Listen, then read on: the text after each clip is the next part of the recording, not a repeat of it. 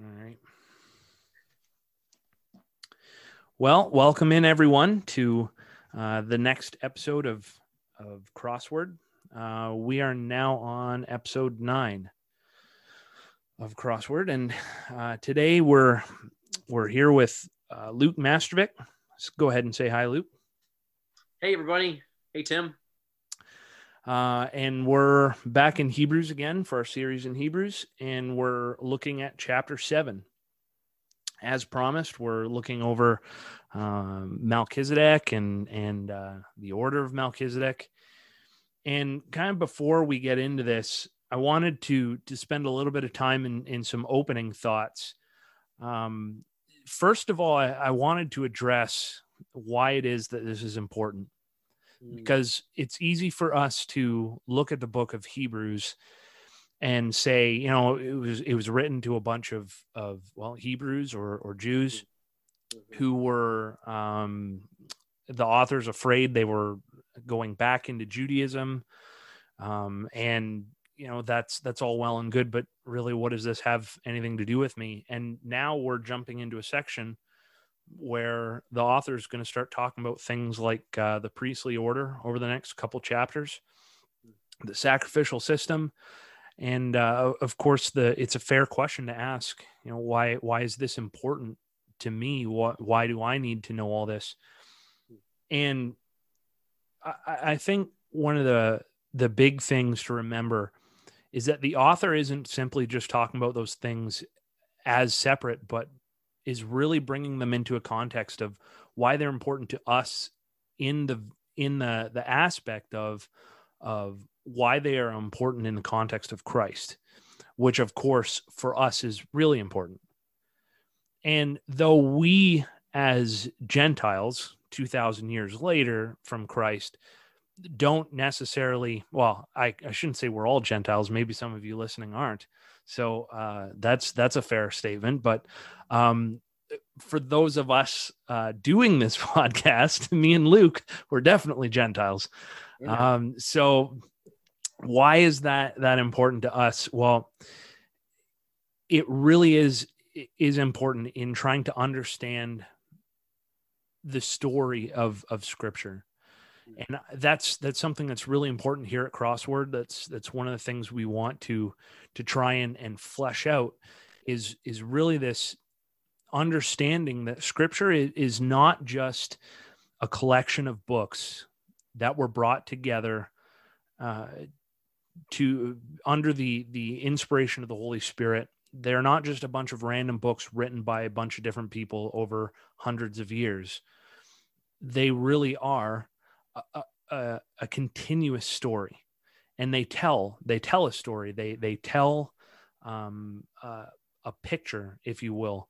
And it really is I, i've said before that that scripture can really kind of be summed up in three words which is god with us. And that's really the the push of, of scripture of, of what it's trying to express. It, it starts out with god with us in eden um, it goes into our fall and our separation from god. Then it goes into god with um, you know, Noah, God with Abraham, God with the patriarchs, God with uh, the nation of Israel when he delivers them from uh, from Egypt, God with his people in the tabernacle, then God with his people in the temple, God with his his people in exile, and then God with us in person in Emmanuel in Jesus Christ, and then onto God with us in the Holy Spirit indwelling us, and then God with us ultimately uh, in in uh, in heaven, uh, in in the millennial kingdom, and, and then heaven. And so, really, that's that's the crux of of Scripture. And so, this all fits in into that that story of Scripture, and and why it's important is is there's there's a story being told here.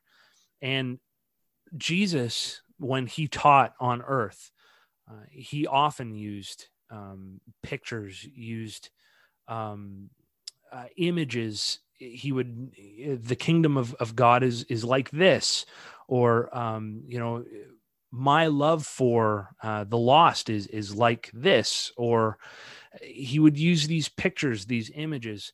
And so when we come into uh, a scriptural study at least when we're talking about stuff like this that we're going to be talking about with melchizedek there's a word that gets thrown around like type uh, or a type or a shadow um, and so what that is essentially is no one is denying that any of this literally happened. Of course it did.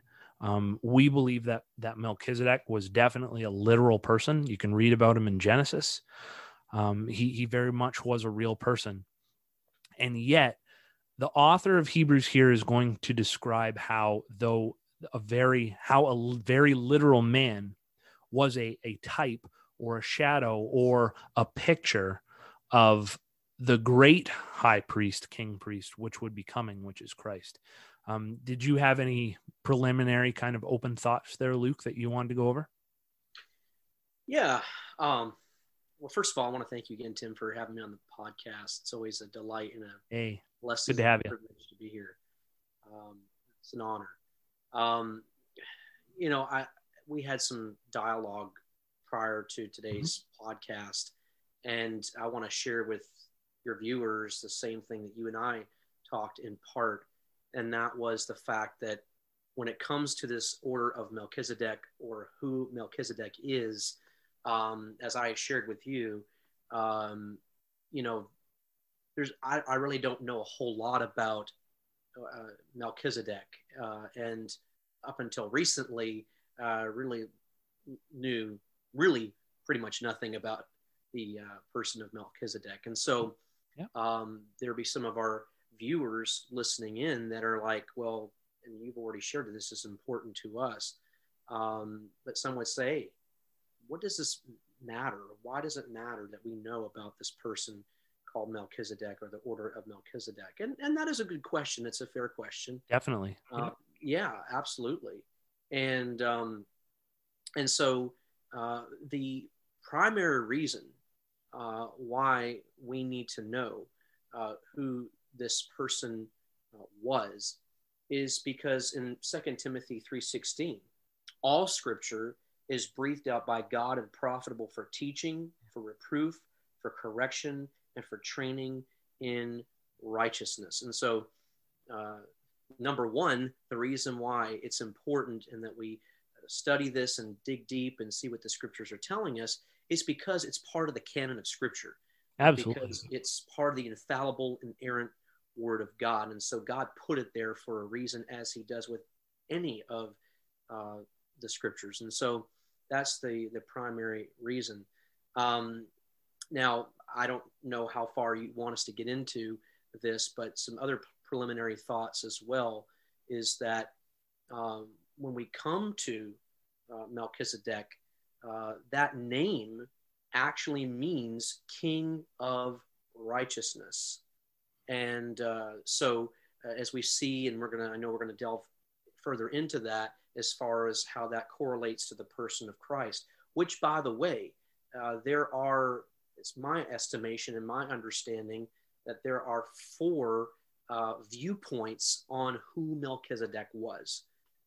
number one, and, and this is true, and you've already stated this, Tim, is that it is uh, solely or strictly a picture and a type. And indeed, Melchizedek is a picture and a type, uh, but some believe that it's only that. Uh, there's another option, and that is some believe that this is a, a, a pre incarnate appearance of Christ.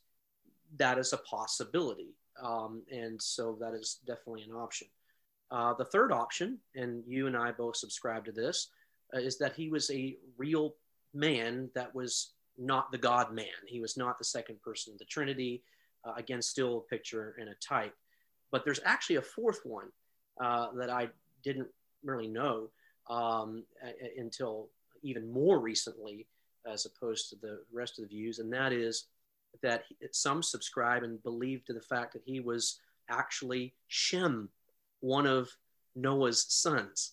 And so I was actually kind of shocked by that, but that is actually, believe it or not, another option. I don't adhere to that, but but there are those that uh, that do. That's and, a new one.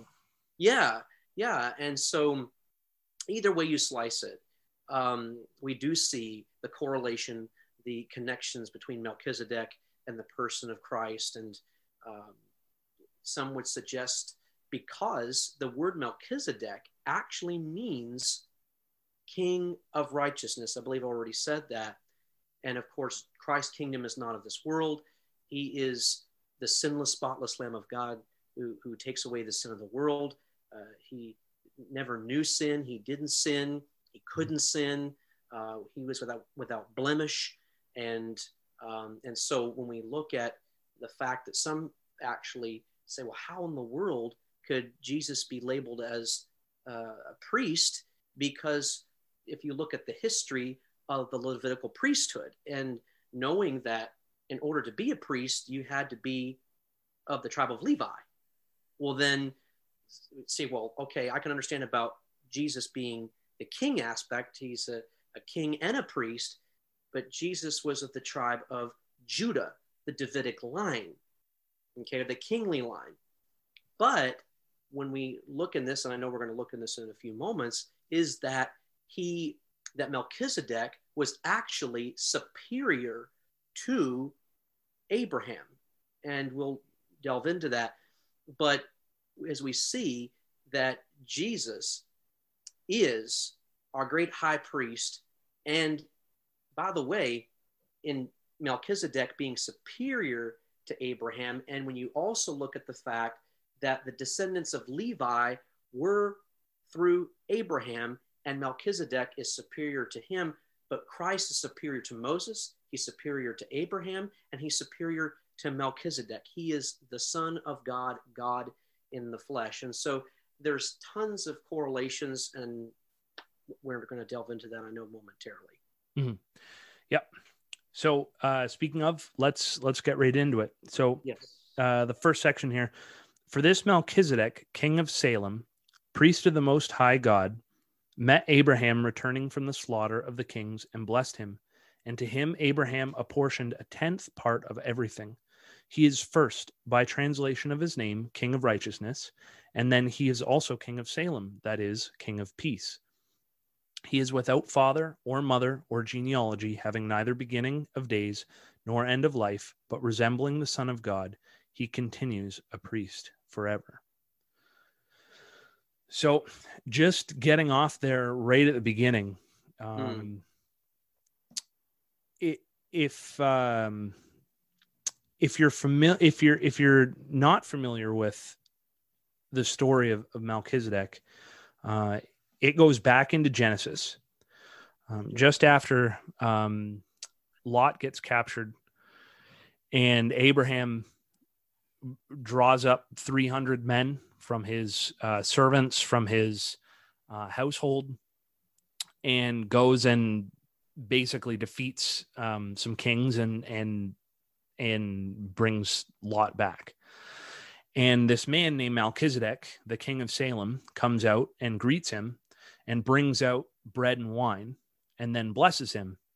And during this exchange, uh, Abraham tithes uh, what he has to Melchizedek uh, out of out of respect for who he is, uh, because it says that he is a priest of the Most High God. And if I'm not mistaken, actually, um, this passage in Genesis is the first time, not the only time, but is the first time that God is referred to as the most high God, that someone refers to God as the most high God.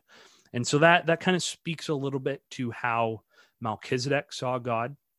Mm-hmm. Um, he he wasn't just a God, by saying that he was the most high God, he was acknowledging that he is the creator God, that he is the one true God. Uh, and and uh, just like statements um, in you know Deuteronomy, uh, I the Lord your God am one. Uh, he is one God, um, the most high God. So it, it's not a statement that he is greatest among many, but that he is singularly the most, the one God. Mm-hmm. So uh, I think that speaks a little bit to uh, Melchizedek's character. But uh, yeah, so we get the description of of the uh, the names there. That he is King of Righteousness and, and King of Peace. Uh, the word Salem uh, similar to the word shalom. Um, also, and I, I, I don't know that the connection is necessarily there. Um, I have read that that the word Salem is actually a transliteration, so it may not strictly break down into Hebrew how we would like to see it do that. Uh, but in my mind, from the sound, anyways, it's also very similar to the word Selah, uh, which is to pause and reflect. Um, but, anyways, uh, where a lot of us might get um, the hint from Salem is uh, the name of the capital city in Israel would one day be Jerusalem. Right. Um, right. And there's a lot of people that believe that that this Salem is the same place that will one day become Jerusalem.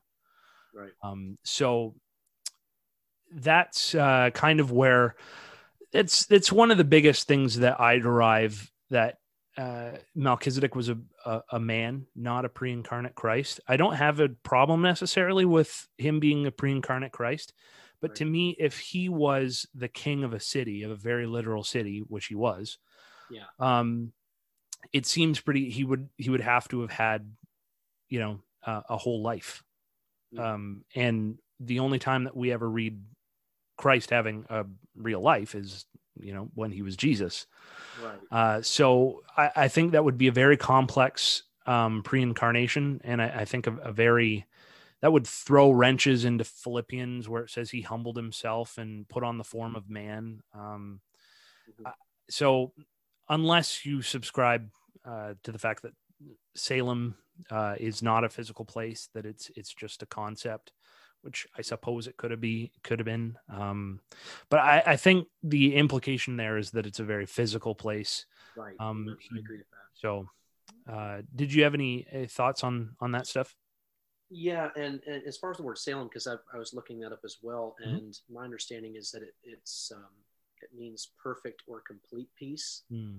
and okay. the correlation uh, as far as Christ, who is the Prince of Peace, and mm-hmm. that not only do we have uh, the peace of God, but we are at peace with God, that we are mm-hmm. no longer enemies of God, um, that we are his children, that uh, we have been reconciled to God, relationship restored. Um, and uh, again, which is, by the way, uh, the second reason why this is so important for us to to dig into this portion of scripture and connecting passages of scripture that are connected to Hebrews 7 uh, because uh, it reminds us of our high priest, of our redeemer, of our salvation, our great salvation, that of God's amazing grace, his mercy um, that he has bestowed upon all those that uh, have put their faith and trust in him or ever will come to saving faith in Christ. And, and so, as it's been wisely said many times, maybe in different ways, uh, but that we as Christians uh, need to constantly proclaim the gospel to our own selves. And as I've said many a time before, about how humbling that is to us and how uh, we are conformed and transformed more to the person of Christ. And so, why is it important? Again, number one, because it's in the canon of Scripture.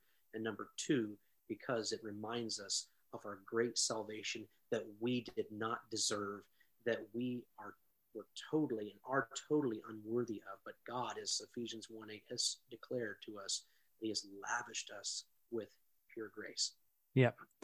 Um, I just had two more little things before we get out of this section. Uh, for one, um, it does say that that he has uh, neither father nor mother or genealogy, neither beginning uh, of days nor end of life. Right. Um, that's not a statement saying that that he's still alive today. um, it's just a statement saying that that stuff's not listed in, in uh, Genesis, right. which in the book of Genesis is quite a thing because I mean mm-hmm. Genesis is full of things like genealogies and whatnot, and yes. the the author is is pointing out here that in a book full of genealogies, in a book full of patriarchs, uh, yeah. uh, where someone who is as we're going to see, greater than the greatest Hebrew patriarch, Abraham. Yeah. Um, for him to not have any genealogy, no history, no anything given, just this small little section in scripture that's intentionally put in there. Uh. The fact that he has no listed genealogy, no beginning, no end of days, anything like that, Mhm. it's not to say that he didn't have those things, but what it is saying is that because it's not listed in scripture, it's not listed on purpose by the Holy Spirit in order Right. to make this connection that just as Melchizedek, who was a priest and a king, Yes. had no beginning, um, had no end, so Christ will be the Alpha and Omega, That's the right. beginning and the end, um, the first and the last, um, the eternal one. Melchizedek is just a picture of the one who is truly eternal. So that's that's the first thing I wanted to bring up. The second thing I wanted to bring up is yes, I know you are all excited for this because it's everybody's favorite topic. We're going to talk a little bit about tithing. Yeah. Okay. So uh, we don't have to spend a whole lot of time here, but I, I do want to bring up a couple things. First of all, if you are giving 10% because you're saying to yourself, I'm giving 10% of what I have to the Lord because it's His, you're doing it wrong. Mm. If you are giving, if you're arguing with yourself, arguing with other people on whether you need to be giving 5%, 10%, 15%, 20%, you're doing it wrong. Mm. The point of tithing, as the, the Hebrews understood it, and as we see in this passage, is not a statement of out of my wealth, I'm giving 10% to the Lord. It's a statement, it's it's an image, it's a it's a it's a, a symbol saying that everything I have belongs to you. That everything I have belongs to God. And this portioning off of 10%, let me let me put it this way. God doesn't need your money. He's not going to go poor, I promise you. That's right. We serve we serve a God who makes things out of no thing, out of nothing. Yeah. That's where this whole creation came from. It was void, it was empty, and he Mhm. took a handful of void emptiness and made a universe out of it. Yeah. He's not going to go poor. He doesn't need your money. Tithing Mm. is not about you know feeding the beast or or giving to to God because you think he's going to go poor. No, rather the institution of tithing was instituted to remind you where it all comes from is Mm. to free Mhm. you from the shackles of ownership Mhm. it's to show you in the giving so in that sense if you're doing it with a right heart reminding yourself of where this comes from in thankfulness it doesn't matter whether you give 5% 10% 15% 20% it doesn't matter. The point is you understand where it comes from and in thanksgiving you give a portion of it to remind yourself and to free yourself from dependency on that so that the Lord can bless you even in times when you don't have plenty to give you more it's not it's not a giving to get back it's not a giving to fulfill a duty or or a mandate it should be a reminder a symbol that everything we have comes from God and that's the- yeah sorry go ahead Yeah, I was going to say, sorry, Tim, that uh, that correct me if I'm wrong, but I don't see anywhere in the New Testament where it talks about tithing. Mhm. Some use the term New Testament giving. You see Jesus where it was it the widow who gave all she had. Mhm. Was it two mites or what have you? The Mhm. small amount that she had, she gave everything. Um, it's it's a hard issue. Um, so you know, those that subscribe to the view that oh you should give 10% we also must remember that in the new testament uh, that is not um, stated yeah No, it, it's true. And really, the the crux of it is, not about the money. And I That's think right. Jesus proves that with what he said about the the widow. It's Right. not about the money. Um, and so when we see Abraham tithing to Melchizedek, Mhm. it's a statement that he's making. Not that Melchizedek himself is necessarily um, worthy of this, but that whom Melchizedek represents, the God of which he is a priest of, Right. is the one who gave him everything he has. That's mm. what the point of that tithe is. So, um, in in our giving, in our uh, tithing, if you want to use that word again, the ten per, the percentage is not the important part. Mm. In our giving, in our New Testament giving, in our um, it's important for us to be doing it with thanksgiving and and remembrance of of where this is all coming from. That's and right. it's in that giving in that um joyful giving that that we can be reminded uh, and and blessed. And ultimately that's what ends up happening here uh, with melchizedek and with with um with abraham. It says there that that Melchizedek blesses Abraham. And uh, so I guess I had a third one I wanted to talk about, which is how did Melchizedek bless Abraham? Yeah. Well, by the way, uh, isn't it where there's a, um, a loaf of bread and mm-hmm. wine? Mm-hmm. Which, yep. by the way, because that is a covenantal meal typically in scripture, and you think of the Lord's table mm-hmm. the body of Christ that's symbolized in the bread uh, broken for those who put their faith and trust in Him, and the wine, which of course is symbolic of the precious blood of Christ that was shed for the remission of sins uh, for those who had also come to faith in Christ. Yeah, if you're uh, half listening right now while you're driving or something like that, uh, just flip back and, and replay that part uh, because that's really big. That's a mm-hmm. huge image in Melchizedek, huge image that that preaches what Melchizedek is talking about, is whom he represents. Is uh, he brings out a loaf of bread and wine, and I mean, you've got Moses in the covenantal feast before God with the elders, um, which, if you don't know about that, I believe that's Exodus 24. You should definitely read that and then read uh, the feast that, or, or the covenantal feast that uh, Jesus has with the disciples. Um, there's a huge connection there, huge connection. When Jesus is talking about the blood of the new covenant, he's directly referencing the blood of the old covenant, which was done uh, on the mountain of Sinai. Um, but here we have uh, yet again this covenantal feast. This is actually, I guess, not yet again. This is the first time it happens. Um, yes. But but that's that's that's a reference to uh, Christ for sure. A reference to this. Yeah. Yeah. And by the way, uh, Psalm uh, 110. Mm-hmm. I encourage listeners to read the entire chapter. But verse one, the Lord says to the Lord, to, to my Lord, sit at my right hand until I make your enemies your footstool. That's referenced elsewhere in Scripture uh, mm-hmm. as well. You look at verse four, the Lord has sworn and will not charge his mind. You are a priest forever after the order of Melchizedek.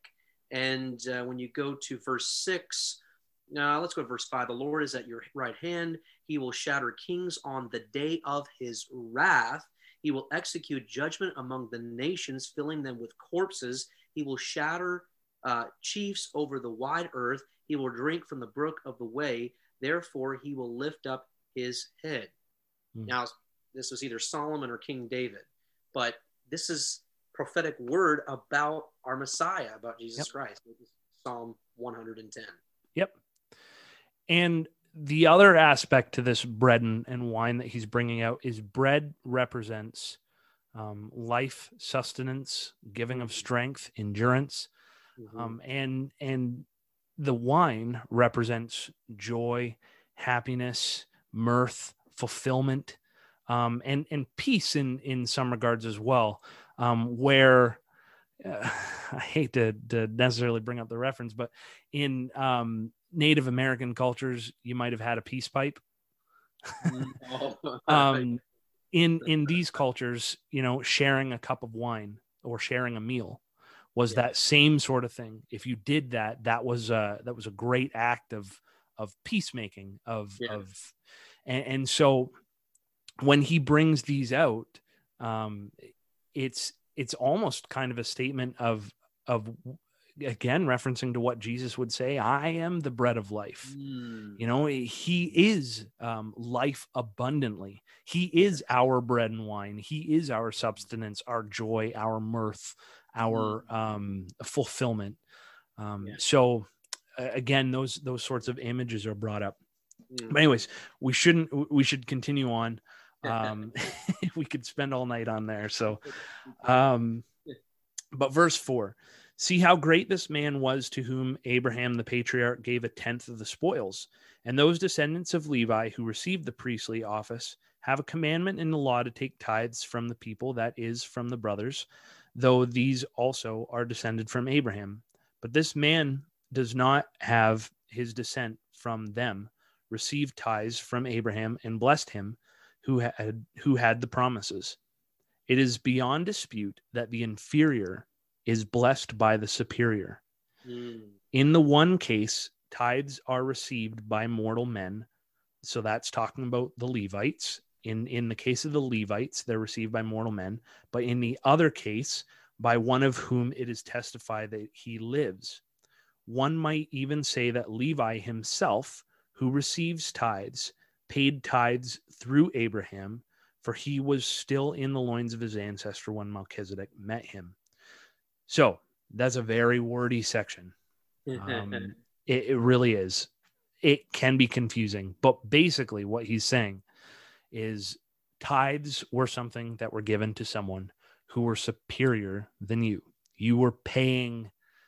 Uh, Yes. What's the word I'm looking for? Um, if if you were a conquered nation, tribute, Yeah. tribute. That's the word I'm looking for. If you were a conquered nation, you would have to pay tribute to your superior. And so eh, there's that aspect in this tithing that Abraham does here in the Yeah. statement of superiority. Um, is is he's almost paying tribute uh, to Melchizedek, and essentially what they're saying here is the Levites received it, but it was a commandment that they receive it.